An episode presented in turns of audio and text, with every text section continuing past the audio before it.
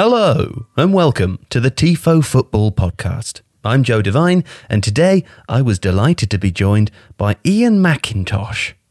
Now I'm going to read from Iain Macintosh's Wikipedia page here. Hmm, fine reading. Iain Macintosh is a British journalist, author, and podcaster. Iain Macintosh has worked for ESPN, has been the editor of the set pieces, written for The Guardian, and has also had his articles in The Blizzard and Sports Illustrated, the Anfield Wrap, and has appeared on the BBC television programme Premier League World. He's written numerous articles and books about the computer game Football Manager, and most recently, and perhaps most importantly for our conversation, was a co founder of Muddy Knees Media, which produces the Totally Football Show, amongst others, including the Totally Football League Show, and even podcasts that aren't about football. Imagine that. In recent news, Muddy Knees Media has become a part of The Athletic, joining TIFO in a triangulation of exceptional content. No one told me to say that. I just, uh, I made it up myself, and uh, I think it's true and sounds cool.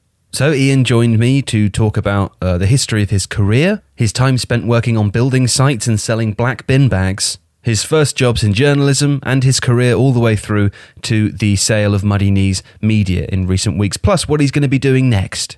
Iain is a lovely guy, and it was a delight to be able to spend an hour um, chatting to him about his life. And I hope those of you listening will enjoy. Anyway, before we get started today, please let me remind you that the football is back. Yes, that's right, the football is back. And as a result of that, for a limited time only, and I believe only for a few days after the release of this podcast, the 40% off an annual subscription offer for The Athletic is available. Now, that will stop. So uh, do get in there before the end date, which I wish I knew, but I don't, because that would be too professional for this. But if you visit theathletic.com forward slash TIFO, you'll be able to get a subscription to The Athletic for what is the equivalent of £3 a month in the UK. And you can join the triangulation crew. Yeah? That's a good one, isn't it? But do please do that. Anyway, without further ado, I will leave you in the warm embrace and the cool hands of Iain Macintosh.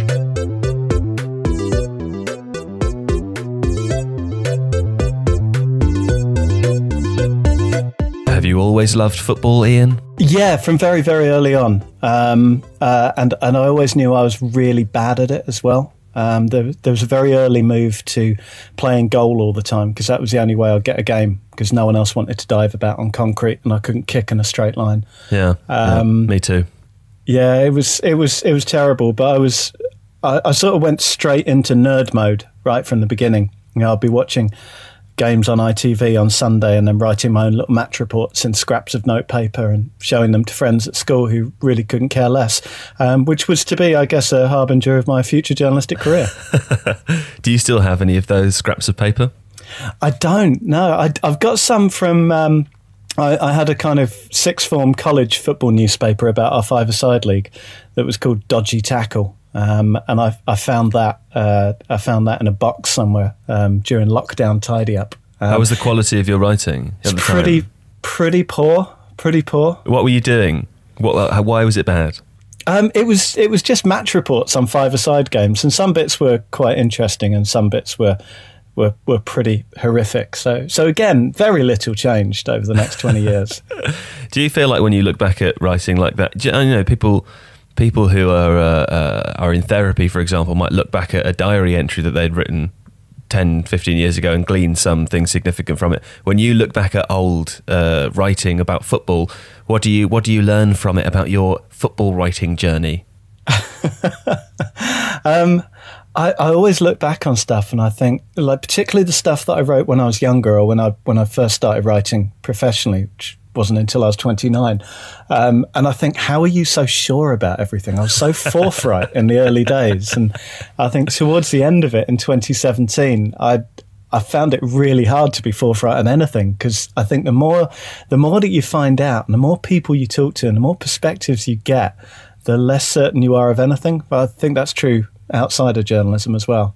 Uh, you are, yeah, that's true. You you also grow into being more self conscious the, the the more that you develop an awareness of the of the surrounding world. I think that's true of musicians as well. Like you get when people are in their sort of teens and late late teens, they'll write songs that are incredibly gushing about the way that they feel, but by the time they get to their mid twenties, they're suddenly too embarrassed to, to sing them. I wonder if it's there's, there's Yeah. something along those lines. No, I, I think there's there's definitely something in that. Yeah.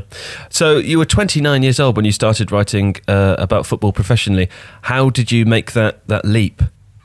Um, completely by accident, really. Um, I, I I did a degree in journalism studies at the Falmouth College of Arts, but I kind of let myself down by very rarely turning up. Um, Yeah. And the only smart thing I did was uh, about halfway through the third year, I started applying for jobs in journalism. Um, and then I was doing interviews sort of through March and April, uh, and then got offered a job. So, you know, I went to the lecturers and said, look, is there anything to stop me taking this job? Because it's a job in journalism in London. I, that's kind of why, kind of why I did all this. And they're like, well, you, you've got to finish your dissertation. So fine, fine, I'll finish it by the end of the week. No, well, you, you can't just leave. Um, but I did just leave. What was the Um, job? Um, it was I, I had three job interviews, and uh, one was at Match magazine in Peterborough. Um, one was at uh, the new PlayStation Two magazine in Bath, which Wow. gives you an idea of how long ago it was. Hadn't, Yeah. PlayStation Two hadn't launched at that time, um, and the other was for a small business to business sort of business news startup website in uh, in Old Street. Um, and I got to the final six of PlayStation 2, the final two of Match Magazine, and didn't get either of them. So I ended up writing about business news. Um, but What kind of stories? Well, it was it was really just it, it wasn't really a journalism job. It was sort of going through. It was like a night shift job, and you get a pile of papers starting with the FT. And then you'd sort of basically read it and praise say it specifically for corporate clients. It was every Right. bit as exciting as I'm making it sound. um, and the first day I started was the day that Boo.com went under, uh, the Swedish uh, clothes online retailer. Yeah. Um, and everyone said, "Well, that's it. Told you the internet was uh, was uh, busted flush." it's just like the South Sea bubble all over again. No one's ever going to buy clothes on the internet, idiots. Um, and about a year later, uh, that was the end of my my job. And the intervening years were spent on building sites and a security guard and a memorable period selling black bin bags, um, which I was really good at. By the way, that that's probably of Li- all the literally like the what's the Peter Kay show where they sell black bin Come bags? get your Yeah. black bin bags. yeah, Phoenix Yeah. Nights. I mean, literally like Phoenix Night. Were you singing as well? Um, that was pretty much all anyone sang at me when I turned up at the pub while I was doing that. It, it never got old. Never got old. No, I can now. I Um, feel bad for saying it. What was your selling technique? How do, how do you sell a? Can you sell me one now? Yeah, well, what I had, I had a discount stick. Um, so I'd tell people about the black bin bags, um, and, and I'd find a, a, you know, if I was selling to a restaurant, I'd, I'd be like, you know, there's nothing worse, is there, than pulling a big bin bag out at the end of the night and having it split and go all over the floor. You know, these bin bags are a little more expensive, but how much would you pay just not to have that happen again? And I'll tell you what I'm going to do. I'm going to get out my discount stick. And I'd always go, what? I'll go, it's my discount stick. Here it is. And I'll go, It sounds almost uh, threatening in a way. I think it was. I think it was. And it would be like, that's the sound of interest free credit. That's the sound of free delivery. that's the sound of 10% off because I like you. Are you in? Um, and That's a, that's a very they were. nineties audio burn right there as well. I feel like that really that tone really sets it in a in a particular time. You're clearly a man made for audio.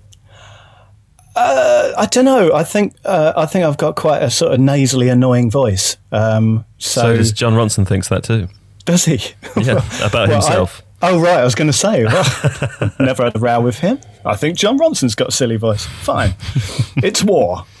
Um, yeah, so I've I've never um, I've I'm one of those people who doesn't really enjoy listening to himself, um, uh, and I had to a bit at the beginning because I kept doing things like saying um a lot and having meandering sentences that went nowhere and I had to sort of hammer it into myself to be a little more articulate and controlled uh, with, with mixed results it has to be said.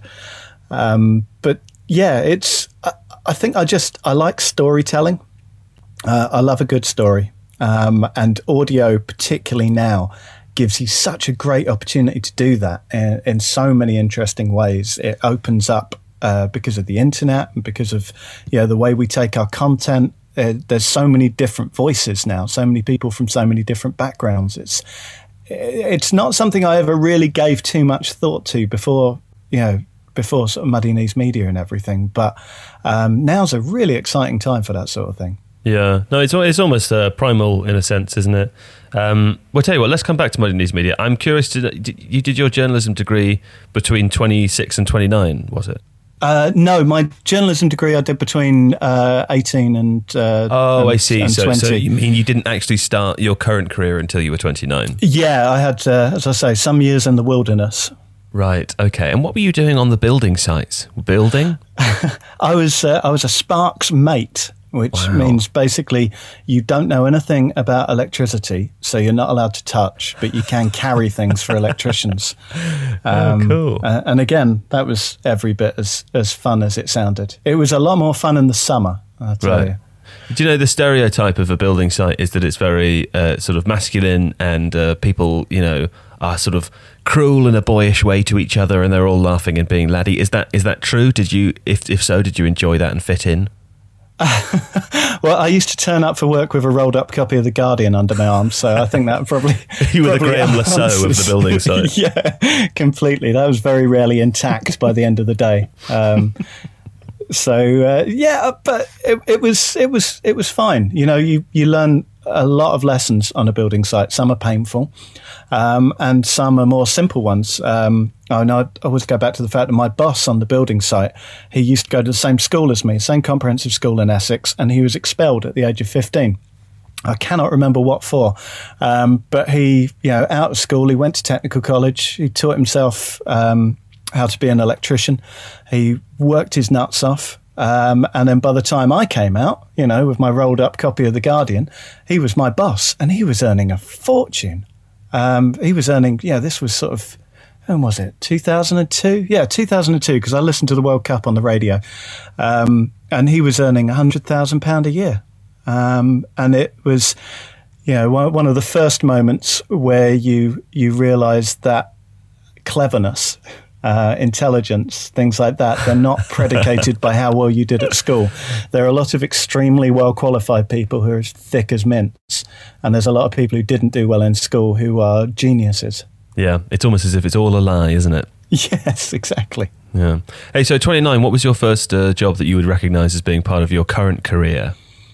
Um, so I I got a job at the Independent uh, when I was about 25 on the syndication desk, which is essentially you go through your own paper and you try and sell stories, interviews, and things to other papers and magazines and, and such like. And that gave me a really good grounding in what editors actually want. Did you um, also have a discount stick for that?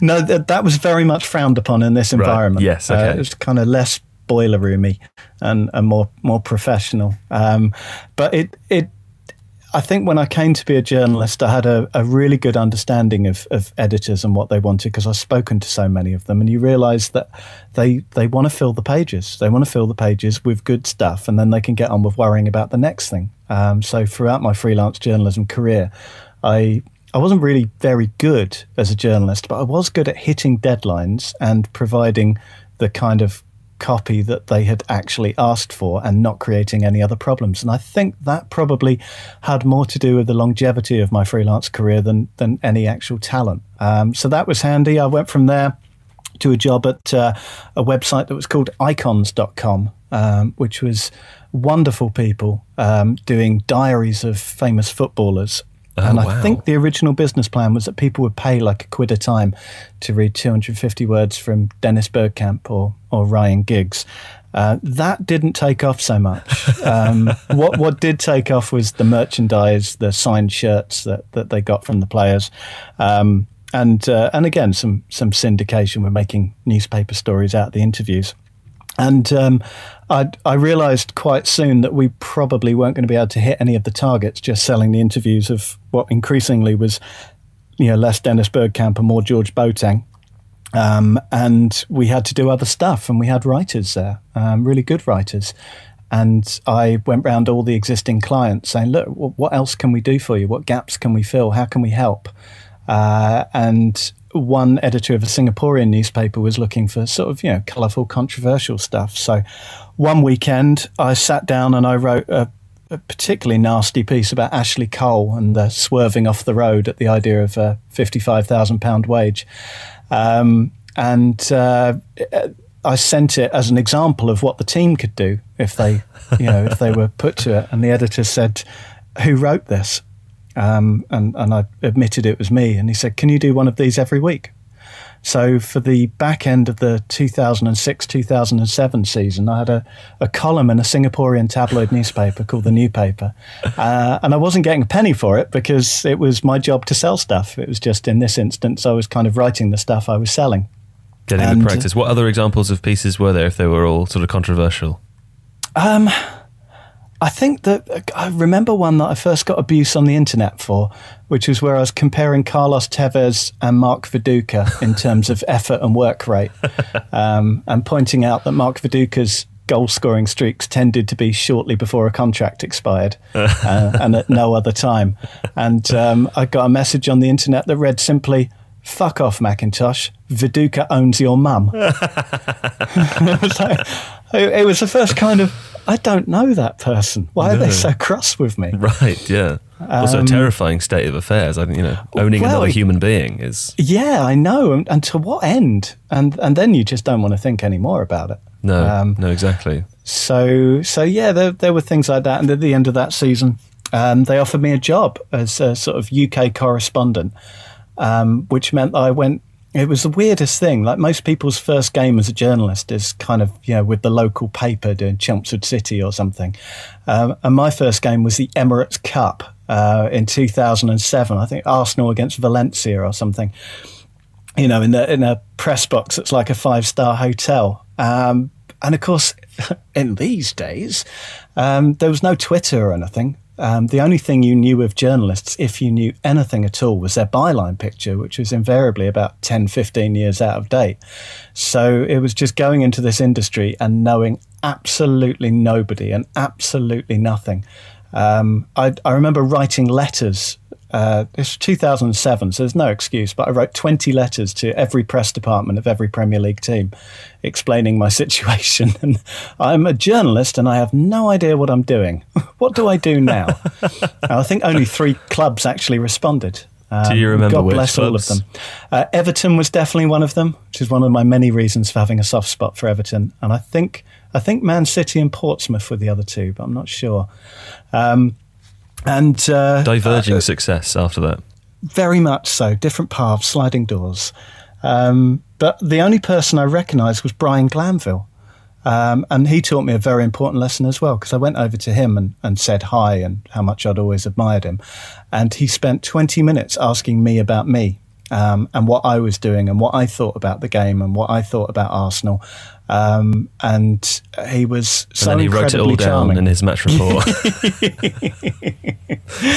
oh, good God, no! The man, the man's a master. Yeah, um, yeah. Uh, there was one game. I'm sorry, I'm going off on a massive tangent. No, no, please I do. Love, I love telling this.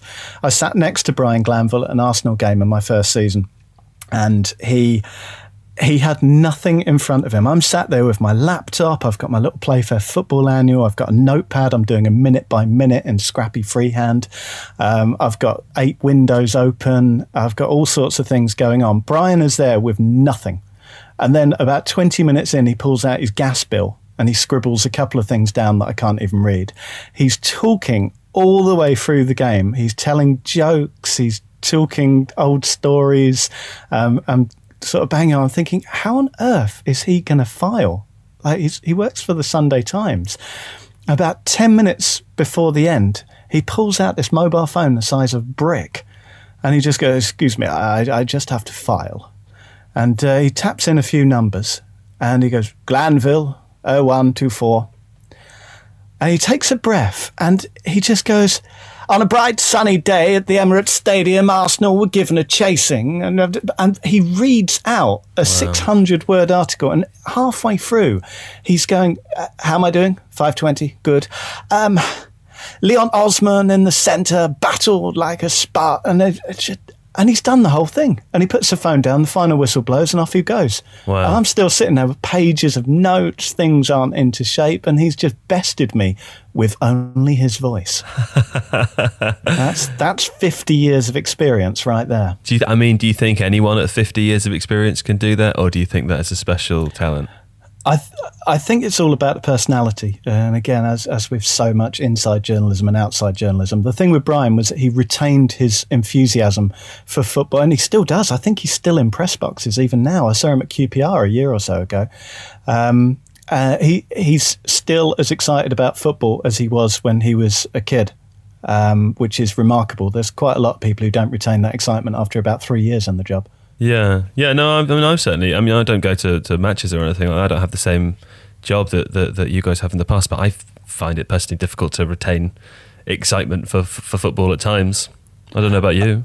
I used to. I used to have to make a point of it because you know, like anyone else, I, I can be capable of a whinge um, at times. But I used to try and make a thing of every single stadium I went into um, just sort of stopping outside and looking at all the fans going in and reminding myself that they were paying probably more money than they had to go and watch this game of football, which might be complete crap. They were going to get stung for, you know, beer and pies and whatever else um, and a program. They were paying a fortune to go and do this.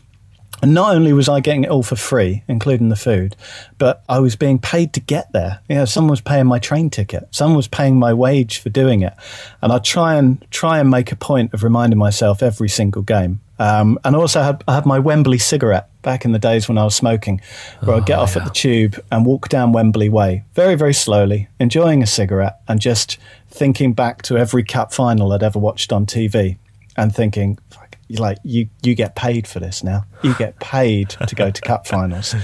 Um, you were being very I, present. Yeah, I think one of the things that I had that I thought was a disadvantage, but might have been an advantage, was having spent all that time selling black bin bags. I knew what everything else in the world was like, or everything else in my world, everything else in the UK. I knew that most jobs weren't fun. Um, most jobs didn't involve watching football for a living and so I think I appreciated it a lot more for that time away. And yeah, I can't speak for anyone who sort of went straight from university into an internship and into you know top level football writing. But I think you know I've I've done jobs in in Halfords and Chelmsford High Street, um, stacking sort of one thousand tins of car paint across a hot afternoon in a scratchy polyester shirt with my name badge on. Oh, um, and when you've when you've done a bit of that, suddenly you know a trip to Burnley on a wet Saturday afternoon yeah. isn't really the worst thing in the world. In fact, a trip to Burnley is never the worst thing in the world. The the view from the press box is incredible. Right. You know, I was well, just provided thinking. it's um, not aeroplanes trailing. I was, I was thinking about yeah. yeah. Um, I was just thinking as you were talking about uh, jobs I've done before uh, uh, it struck me that well, I was going to say that I worked in a pub for for a number of years. Uh, I probably watched more football for my job then than I do now. but then, as you were describing the Halfords job, I remember being a teenager. I worked as a farmhand in North Wales. Uh, wow. It was quite fun. Um, the farmer was terrifying and he just smoked weed all the time and he would never pay me. Uh, he, he's the sort of guy who'd, who'd, be topless always and he would walk through this field of, of, of cows or bulls and just smack them on the ass. Uh, no fear. there was a water buffalo there. But the worst thing was in the summers, we would do hay baling and I, would get paid extra for this. I'd get paid uh, five pounds an hour instead of three pounds an hour for hay baling. Um, and it was the most excruciating job I think I've ever done. Like it was, you know, in the blistering heat, ten hours a day, every day. You would lift these hay bales. The, you, you know, you'd be lucky if you had gloves. So if you didn't, the your fingers would be torn up by the end of the day. uh, and because the hay at its stage is very sharp, and you're sunburnt, when you get, go home and get in the shower, it just it stings like you're being covered in acid because you suddenly realize you're cut all over your body with where the hay has kind of stabbed you. It was the hardest job I've ever had. I think I was 14, 15 years old. I mean, it was quite fulfilling in a way, but um, it is definitely better to watch football, isn't it? Oh, definitely. And you, you know, I'm I'm not saying I never moaned. I definitely moaned about things, but you you catch yourself moaning, and then you think back to that, or you know, McDonald's on Chelmsford High Street on a Friday night, walking around with your mop and trying not to get punched in the face. um, think, yeah, you know what? Life's all right. Life's okay. We're doing all right. Yeah. All right. Well, so you, you were at the Independent for a while. You moved on. What did you do between then and Muddy Knees Media? Um, so I, I worked for the new paper for a few years, and they were great and gave me an opportunity to say get on the circuit and go to games and meet people. Um, Twitter came along, which probably made quite a big difference um, because it was easier then to sort of put yourself about and get your name known. Um, I started doing freelance um, and did some work for ESPN and was lucky enough to be offered a job by them in I think about 2013.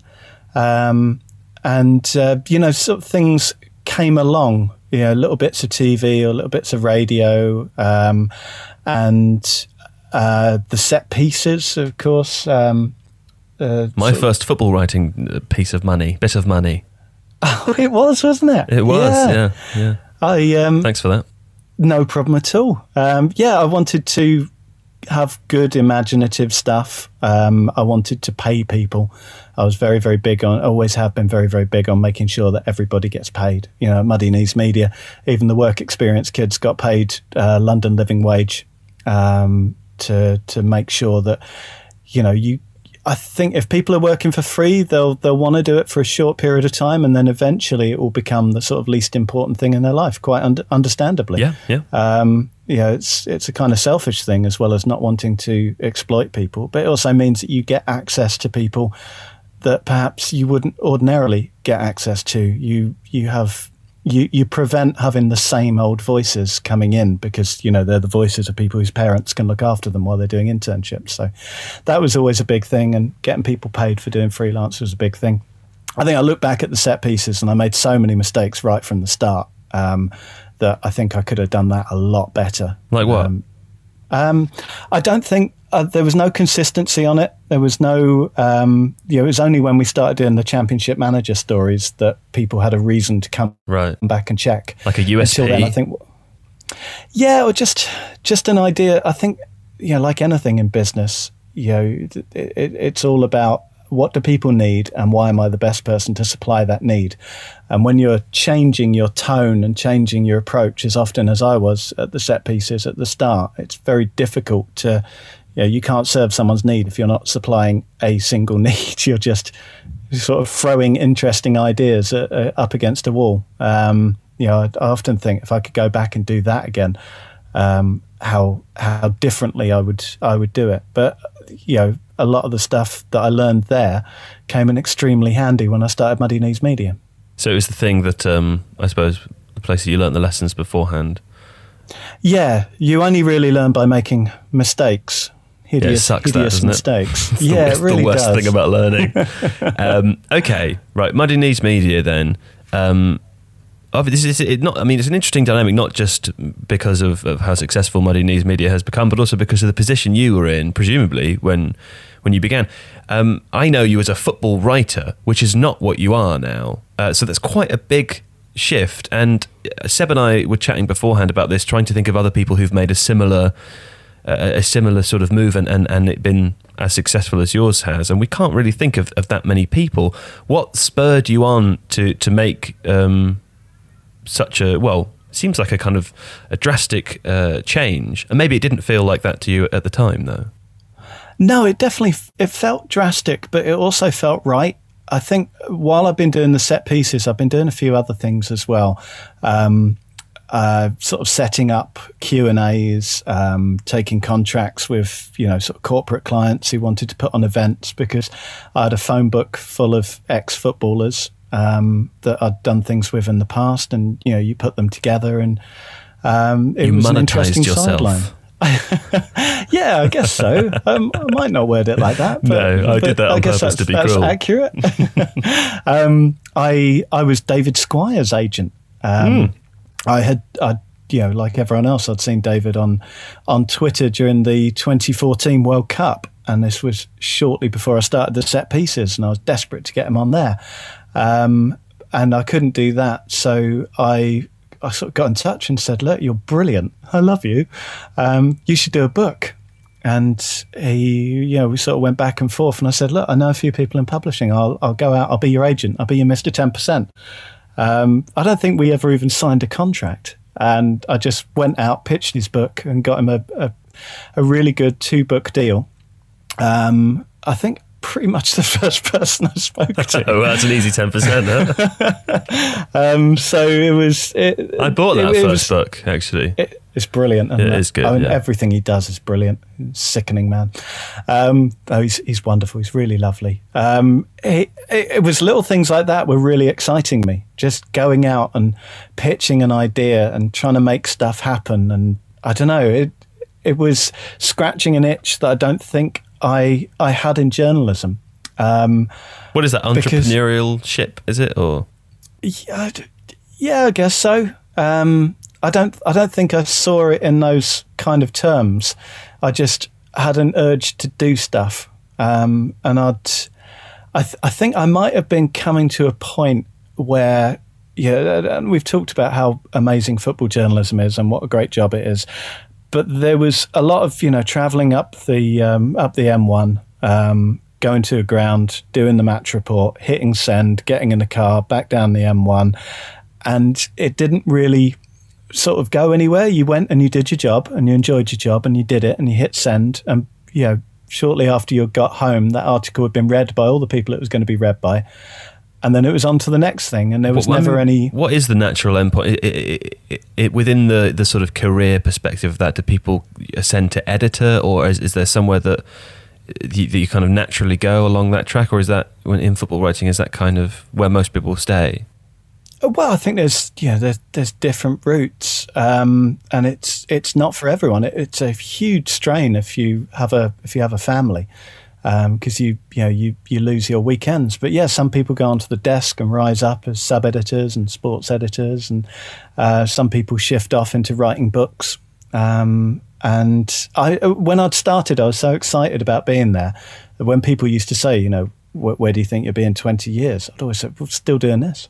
I'm still doing this in 30 years. If I, if I can do this until I get carried out the press box, um, then then that will suit me just fine. Because what better way is there to to spend your life? And by the end, I wasn't really feeling that anymore. Um, it's also one of the reasons why I took myself off the Totally Football show very quickly um, and used myself only as an emergency guest because I knew that it wasn't it wasn't there anymore. The thing that sort of propelled me along um, for most of my time as a football journalist was was fading, and I was getting more of a more of a kick from you know, doing deals and trying to build things. Um, and uh, it wasn't right for me to be in the studio anymore. It's, it's it's very interesting to hear you say that. That's that's. I mean, you're thinking. It sounds like you're thinking about it from quite a creative perspective, and I suppose that's something that happens to lots of people. People deal with it in better and worse ways. It sounds like you dealt with it in a in a very in a very good way, right? By creating something which is as successful as Muddy Knees Media. It was. Um, yeah, I think there was there was the desire to build something. Yeah, we, we had the building blocks. Yeah, we got the best presenter in the world. Um, I I don't think my broadcasting career could ever be described as anything more than modest. But I worked in a lot of places with a lot of people, and there's no one in James Richardson's class. He is so sharp. Um, he will drop jokes that you won't even notice because they come in too quickly and under radar. Um, so to have him was you know an incredible thing. And with him, you you haven't just got a mainstream football show. You've got Golazo, which I think of all of the things we did was one of the most loved Muddy Knees media shows. Um, and we had producer Ben, um, and there was there was I can say this now, but there was opposition internally with you know some of the, the we, we didn't have a lot of money, but we had uh, we had a few shareholders who come in and supported us at the beginning, and yeah, they're looking at the business plan and saying, well what what are you paying the producer uh, such a big salary for? You know, you can just get an engineer. And I was, I, and I've never been able to get my head around this. The fact that people don't appreciate producers and what they do, and they, they kind of they set the tone. They they control the cadence. They they are the kind of heartbeat of the show. Um, they without a good producer, you just end up throwing crap against a wall like I did with the the set pieces. You you don't have any sense of kind of development and evolution and voices coming in at the right kind of times. And you also you have a hell of a lot to worry about because with someone like Ben, you you have someone who's you know trained in commercial radio. He's legally aware. He knows what you can say and what you can't. He knows when things go on too long and when they don't. Um, and between him and Jimbo, you know that that was an absolute unstoppable team. And I felt that if we could take that and if and it was a big if if we could build one show, then we could build two, and then we could build three. If we could build three and get a reputation for building shows, we could do different shows about things that weren't about football. And if we could be good in audio, then why couldn't we do more than podcasts? Why couldn't we look at doing audiobooks? And if we had people who were listening to the show, then why couldn't we have people online reading a website? And if we had people reading a website, then why couldn't we have people reading a book? And so on and so forth. Um, looking back, we didn't have anywhere near the resources to do any of those things. Um, and the, the original business plan was to do the Totally Football show for a year, and I would continue working as a journalist. And then in the second year, we might have a look at doing a, a football league show.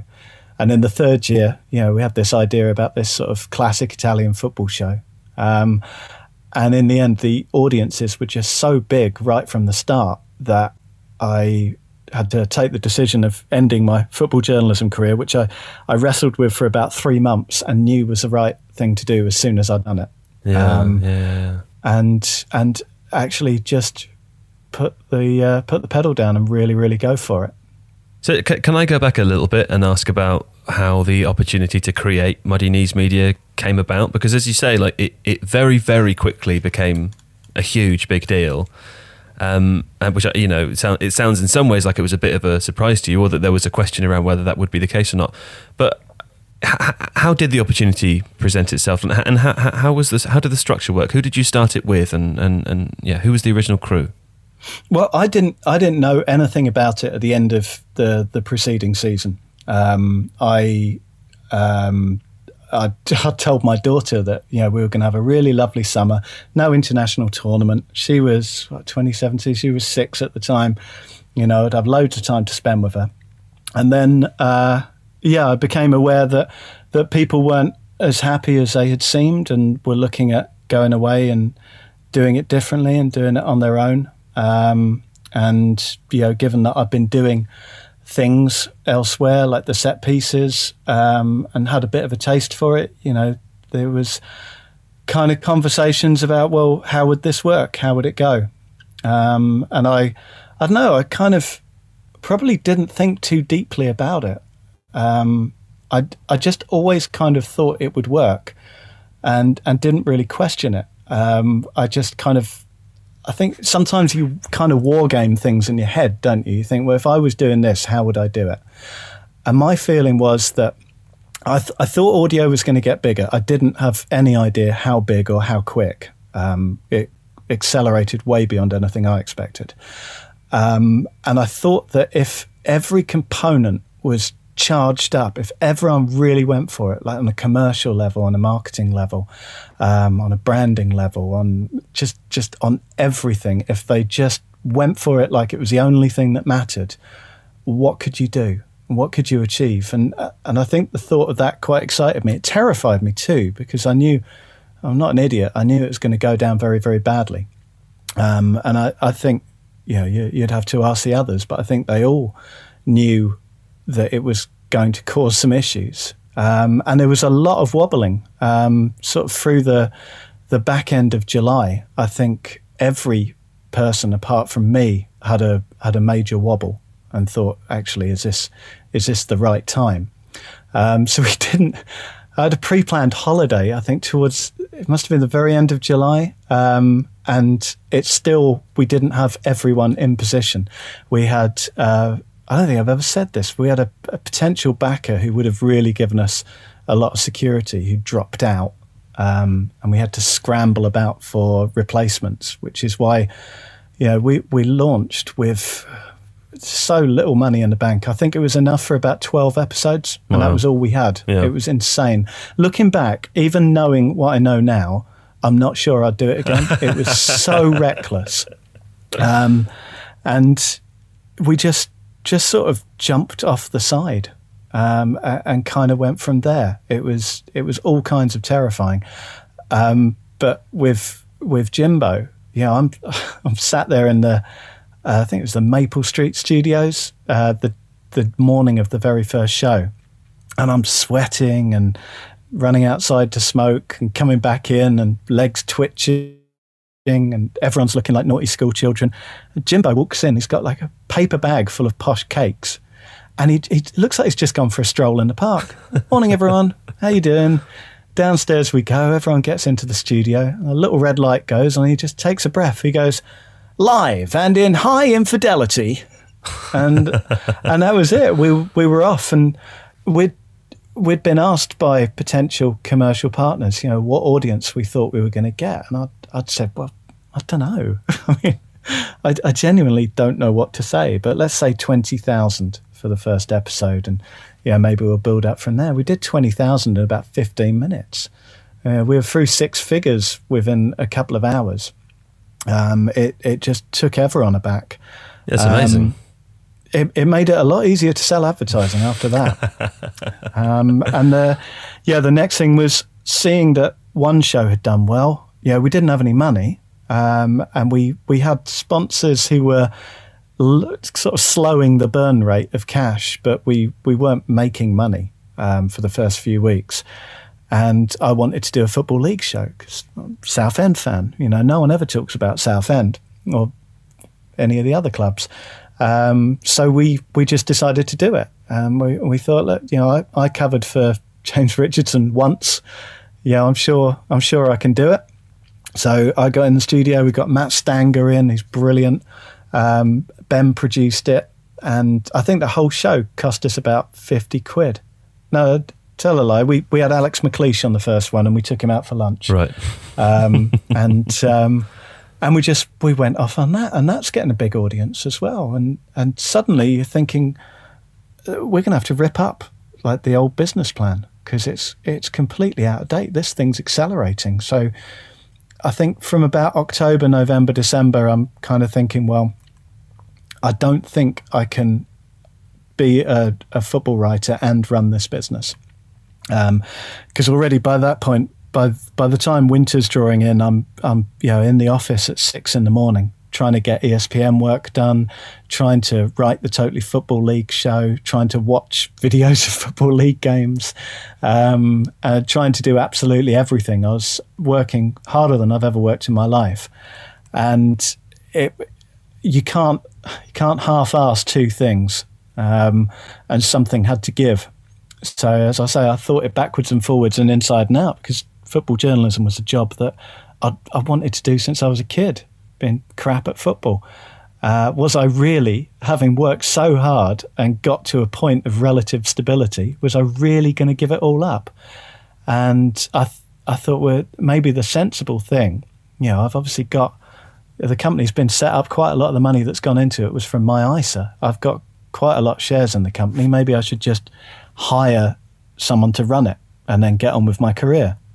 But the thought of that was like thinking, maybe I can hire someone to make love to my wife. I mean, that, that would save me some time, wouldn't it? I, I just, I couldn't do it.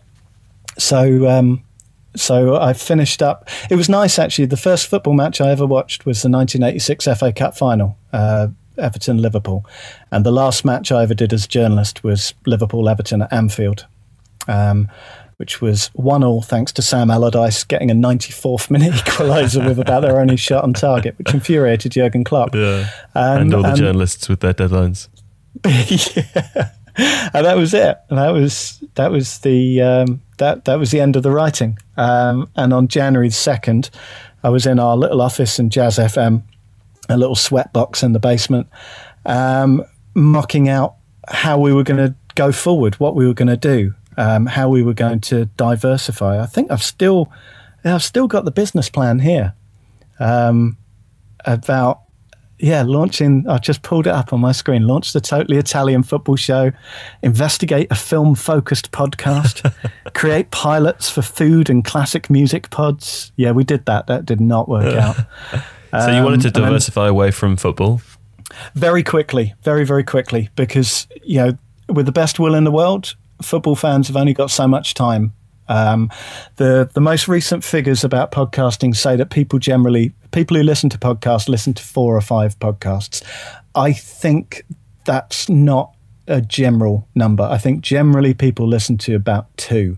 I think there are some people like you and I who listen to about ten, maybe even more. Um, but I think most people probably listen to two, maybe three. It's you know it's something for the commute, um, and you can't just go on making football shows hoping to shift one audience to the next show to be. You know, you can get people to listen to the Totally Football show and the Totally Football League show, and maybe Golazo as well. But after that, Not the you know, fourth it's, one, yeah. it, it's going to get harder and harder. So we needed to do new stuff, and one of the things I was most passionate about was doing a history show. I wanted to do a, a history show for you know, people like me who went to comprehensive school or, or people who went for fee paying schools and didn't really listen, people who just didn't have an access point for history. And that's that's how we came to work with, with Greg Jenner and how we set about making You're Dead to Me, um, which which went on to be one of our most successful shows. I think it's the second most listened to show on BBC Sounds now. Um, So what else And, have you got um, in the roster for people who people who don't know your stuff beyond the football? What else have you got? Well, we had six football shows um, when when the Athletic came in to buy us, but we had I think eight other shows, um, ranging from subjects like history. We had a, a Radio Four show, homeschool history.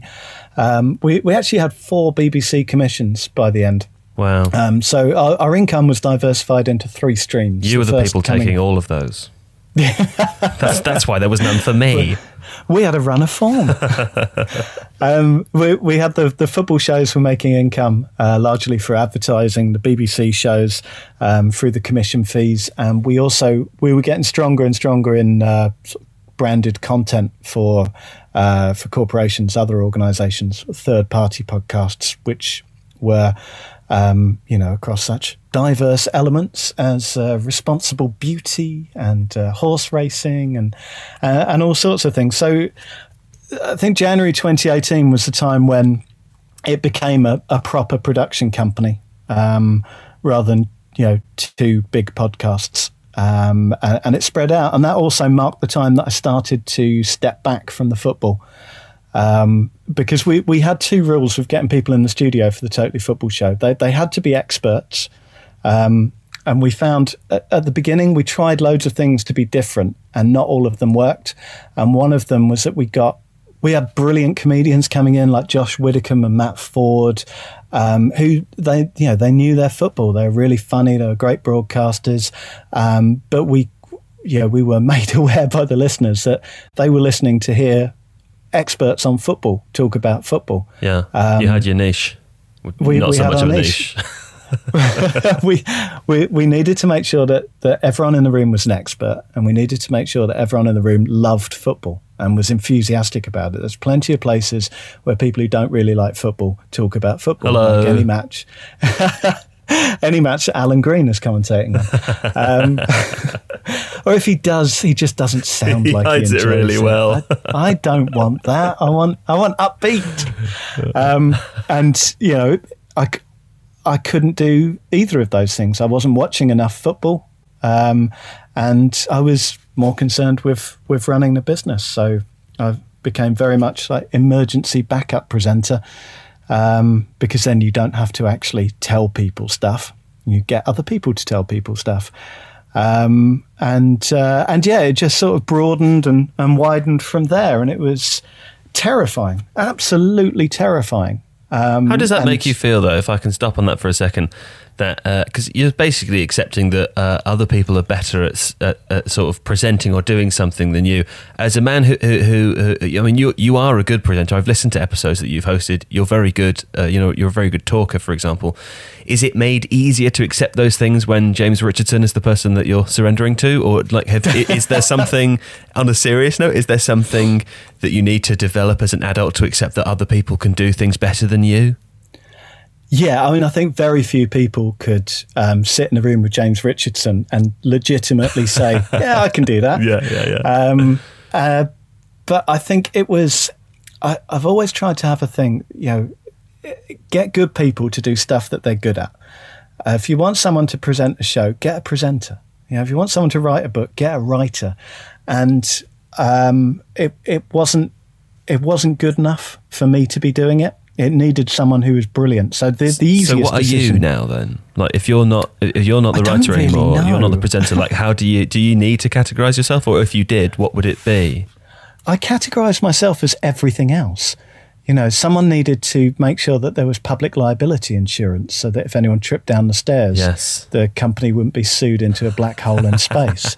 someone needed to make sure that um, when invoices came in, they were actually being paid. Someone needed to make sure that the burn rate didn't outstrip the income, um, drive the company into a wall. Um, The boss man. some uh, it was just a sort of everything else man really um, and i found that yeah james was the best person in the room to present the show and would be in any room he was in ben was the best person to produce it and that left me to go and do all the other stuff Well, that, that is an Um, interesting thing, though, because, like, and I'm sure you will have noticed this as well. But particularly, uh, and I imagine this is the case in every single industry, but where people are um, experts in something or are particularly good at something, you tend to find quite a lot of ego as well. So it's like I, I'm picking that up uh, uh, as as worthy of note because um, there is a lot of humility in the position that you have taken as the everything else person. Like, there's not there there doesn't seem to be a lot of ego attached to that, which, in my experience, is kind of unusual. Oh no, privately it's enormous. It's a raging beast. no, it's um, it, it's pragmatism. Um, You're running a business. You're not running your own personal profile. Uh, and and this was the reason that I was very rarely on Twitter after Muddy Knees Media started, and eventually just stopped logging in because I there was no requirement on me to keep my profile. Um, there, in fact, the only thing that could happen is that it could go horribly wrong. The only thing that could happen is I could say something stupid and drive the business down, which was more than possible. Um, so it was it was just things like that. If and when you're motivated by abject terror that if this thing goes goes under, it's the only thing that people will ever remember about you, and there will be a long line of people waiting to throw poo at you. Um, that's quite a motivating force to make sure that every bit of the business stands up. Yeah. No, fair enough. That makes sense. Hey, well, let's let's let's move on to um, uh, the offside rule as an example of a of a property which you sort of uh, did. You, did you acquire the offside rule? What's your relationship with that podcast? Um, yeah, we we we always, you know, loved the people on it. We had Lynsey Hooper on the Totally Football show loads, um, and I'd been an admirer of their work since way before Muddy Media. They had a sponsorship agreement with Continental Tires in about 2014, I think, which is, you know, even even now that would be an amazing gap. Do you know what I remembered Um, the other day, Iain? That when I worked at this pub in Angel, it was a theatre pub, and um, I guess I was doing like some football sort of blogging at the time, but nothing anywhere close to professional. wasn't making any money. I completely forgot this until the other day. The offside rule came and did a live show in our theatre, and I can't remember if Oh, I got in touch with them or if they got in touch with with the pub, but um, they were there and they were sponsored by again. It wasn't Continental Tires, but it was some uh, like a huge global enterprise. And I remember thinking it was a sort of odd thing. Um, and uh, yeah, lots of people came and, and they did a Q and A at the end. But uh, yeah, they've been going for a long time, haven't they? It's a good show. Yeah, they're they're great, and not only is it a good show, but it provides a, a platform for, for young female broadcasters that certainly in you know 2013, 2014 didn't really exist, but even now isn't you know as as, as well developed. Um, so they they've they've been doing great stuff, and we were able to um, to to link up with them and immediately get them a deal with Spotify to do a nightly Women's World Cup show, which was fantastic. Um, we were disappointed that of the many many companies who who came clattering forward to be associated with the Women's World Cup, they all vanished really really quickly as soon as it ended, and we weren't able to get sponsorship for um, the the WSL edition until quite late in the season when Football Manager, who are wonderful, um, came in to to support that show. Um, so yeah, I think everyone can see the potential there, um, but we weren't able to to get that that commercial support in, um, which yeah was a was a real shame, and it's one of the the many reasons why the um, the the sale to the Athletic is is such good news for for the listeners because there's there's so much more security there now. Well, let's talk about that then. Um, you have been sold to the Athletic. What happened? Um, I think the the acceleration of the industry really took me by surprise. Um, I think in 2017 you were still in that period where you could yeah, you could have a conversation with a group of people about podcasts, and someone would put their hand up and go, "I'm really sorry, this might sound stupid, but what is a podcast?" Um, it was still very much a kind of cottage industry with very few exceptions. Whereas now that person um, has a podcast. Yeah.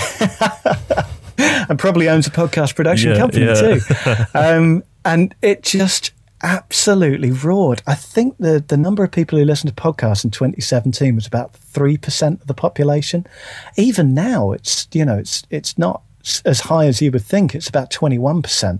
Um, I think about 27% if you take out the over 65s, but it's still, but it's, and that is a lot of growth in a very short space of time.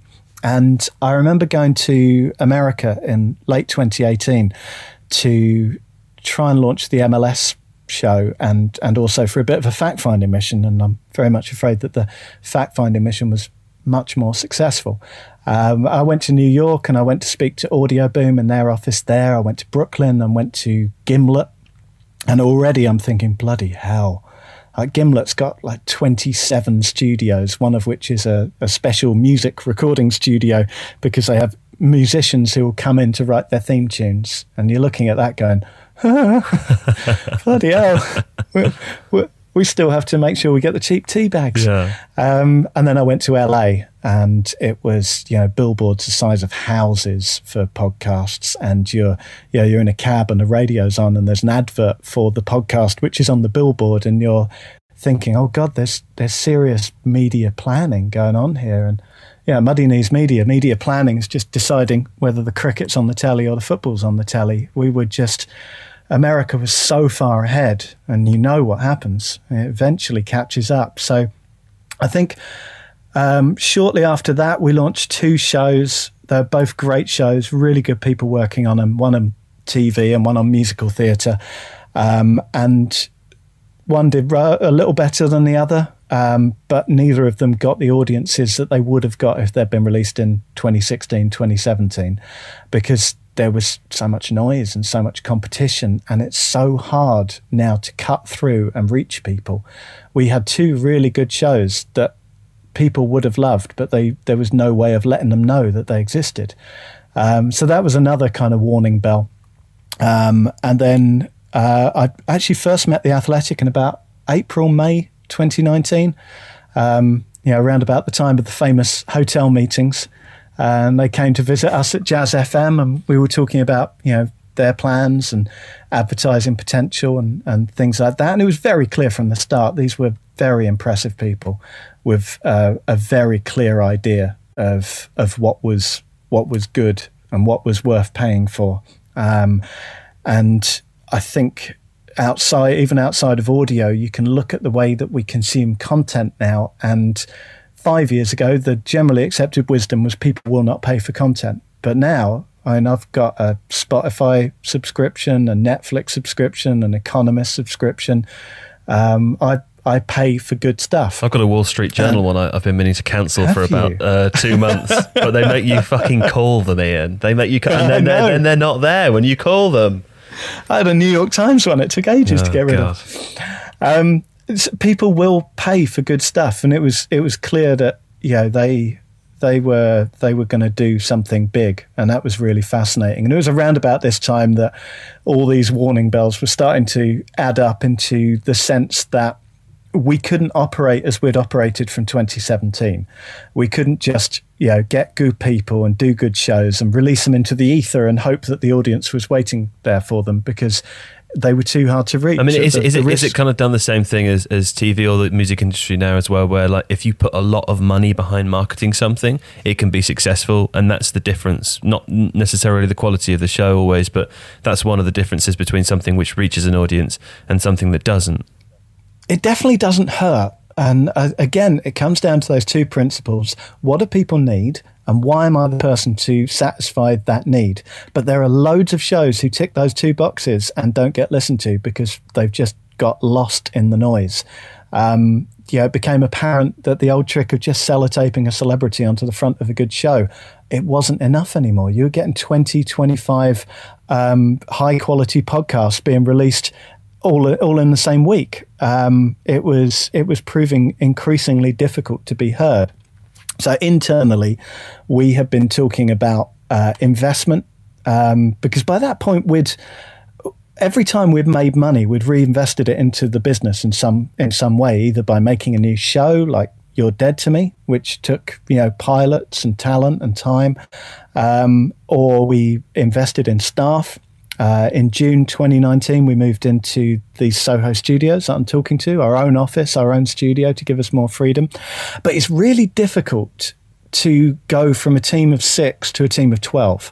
It's really difficult to get the people who can make a difference at that point. You know, we right now, we would be looking at we'd need a social media specialist, a marketing specialist, we'd need another studio, two more producers, a project manager to keep everything going. When you've got that many people, you need increased human resources, some form of middle management. It's um, a lot of money it's a lot of money, um, and it wasn't going to be possible to build organically. We had essentially reached our zenith in uh, about the summer of 2019. Um, from that time, the eagle eyed observers will have noticed that we weren't launching very many new shows of our own. We had pivoted hard towards corporate income. Um, we'd brought in a member of staff specifically to go out to agencies and companies and talk about podcasts. We were um, even in lockdown, we we signed a deal to do a sort of internal podcast for for a global corporation um, because that's where that's where revenue was. And revenue wasn't with here's a great idea, let's get some great people and sort of hope it all works out. The industry had changed dramatically, and uh, the more we spoke to the athletic, the more I think. I mean, ideologically, we'd always aligned anyway. Both parties believe in verified experts doing good stuff, no shortcuts, good stuff. Um, so that bit was was easy enough. And I guess what happened was was kind of natural. We want the Totally Football Show um, to be the biggest podcast on the planet, and it it what we've got now is it's like smashing open boxes of power ups on, on a video game. Yeah, there's there's so much more expertise and, and clout there, and it's on a personal level, it's really weird because I've worked my tits off for three years and spent yeah morning, noon, and night fretting and worrying and stressing and freaking out about every aspect of Muddy Knees Media, and the last two weeks has been kind of just handing it over to better people, people who can take it further than than I ever could. I'm I'm Joe Gargery sending Pip off to be a little gentleman. It's um, it's it's a really really strange time, but for the totally football show, for the league show, for the Scottish show, for the offside rule, um, it, it's such good news. It's such a fantastic opportunity to continue the building and the development. Who who, who are you handing it over to, Iain? Well, producer Ben has has uh, got a promotion, so he's he's executive producer now. Executive producer Ben. Yeah, lovely. Um, and I don't know if that's uh, going to catch on. and uh, and the, the rest of the athletics audio department, um, who uh, are fine chaps, one and all, um, they will do great great things with with the property now. Um, this is good. This is some reassurance for people listening because, of course, like you know, to be and I appreciate that both of us are having this conversation from our respective positions of having been recently acquired by the Athletic. But let's be honest, there is some uh, cynicism uh, that can be attached. I mean, a, a small minority from a small minority of people, but people worry when their favorite thing gets sold to something else. They worry that it's not going to be what it was before or that there's going to be some new thing which is going to change it. I certainly experienced some people doing that with Tifo. I'm sure you did uh, with with Muddy Knees as, as well. Yeah, one of the one of the many many things I've learned in the last three years is that there are certain men on the internet who sound off about things and sound really certain about it, and actually have no idea what they're talking about. And it always seems to be men. There may well be women who do it. I haven't encountered them yet, um, but there there have been people who have said, "Oh yeah, I know what you're doing. You're going behind a paywall. You're going to make us pay for it." And they said the same when we launched. And I, I, remember looking at message boards and things, going, "Why do they all sound so certain of this? They don't. I I'm the one here, and I know it's not happening." The yeah, the, the Totally Football Show is a great big mainstream football show with a great big mainstream audience. Locking that up behind a paywall serves absolutely no purpose. Um, that that is is not going to be a thing that happens. Um, so I wouldn't worry too much about that. Uh, everything everything will remain the same. James will continue to host the show. Uh, the brilliant producer Charlie is continuing to produce the show. Um, we'll have the the same mix of our our usual guests. I keep saying "are." It's not anything to do with me now. have the same mix of guests and uh, some really amazing new ones. Um, you know, the, the, they've already been starting to appear already, uh, and the show goes from strength to strength. Yeah, yeah. Okay, so it's not you now. Um, not me. What are you doing? Uh, I'm going off to um, make make different shows, um, making podcasts that aren't panel shows. Um, as, as, as, part of the uh, athletic, I should qualify. As right? part of as part of the athletic, um, I'll get some some budget to play with and access to quite a lot of talent and some brilliant producers, and uh, we'll we'll have a whole load of new shows coming out. Some are um, brilliant and football football centric, and some are a bit left field and a bit odd and are either going to fall on their ass or they're going to be amazing. Um, but it's it's an opportunity to to do some really creative stuff, and I'm I'm very much looking forward to it. As as I'm looking forward to not waking up at three in the morning having uh, sweats and terrors about incoming VAT bills or corporation tax or yeah, so on and so forth. So did that what we've just done feel like a fairly accurate uh, reflection of your career? Anything you want to add? Well, I think we could have spent more time talking about Friday nights at McDonald's on Chelmsford High Street. I agree. I guess you know, and the black bin we, bags. We can, yeah, we we can do that in a pub. It will be a counselling session. Yeah, okay. Iain, that was your life. Not that, but you know, thanks very much. Much appreciated. Um, and uh, no, no hopefully we'll be able to listen to many of your new middle field and left field podcasts in the future. Uh, we'll certainly let TIFO listeners know as and when they begin to emerge. Brilliant. Looking forward to it. Thanks, Iain. Thanks, Joe.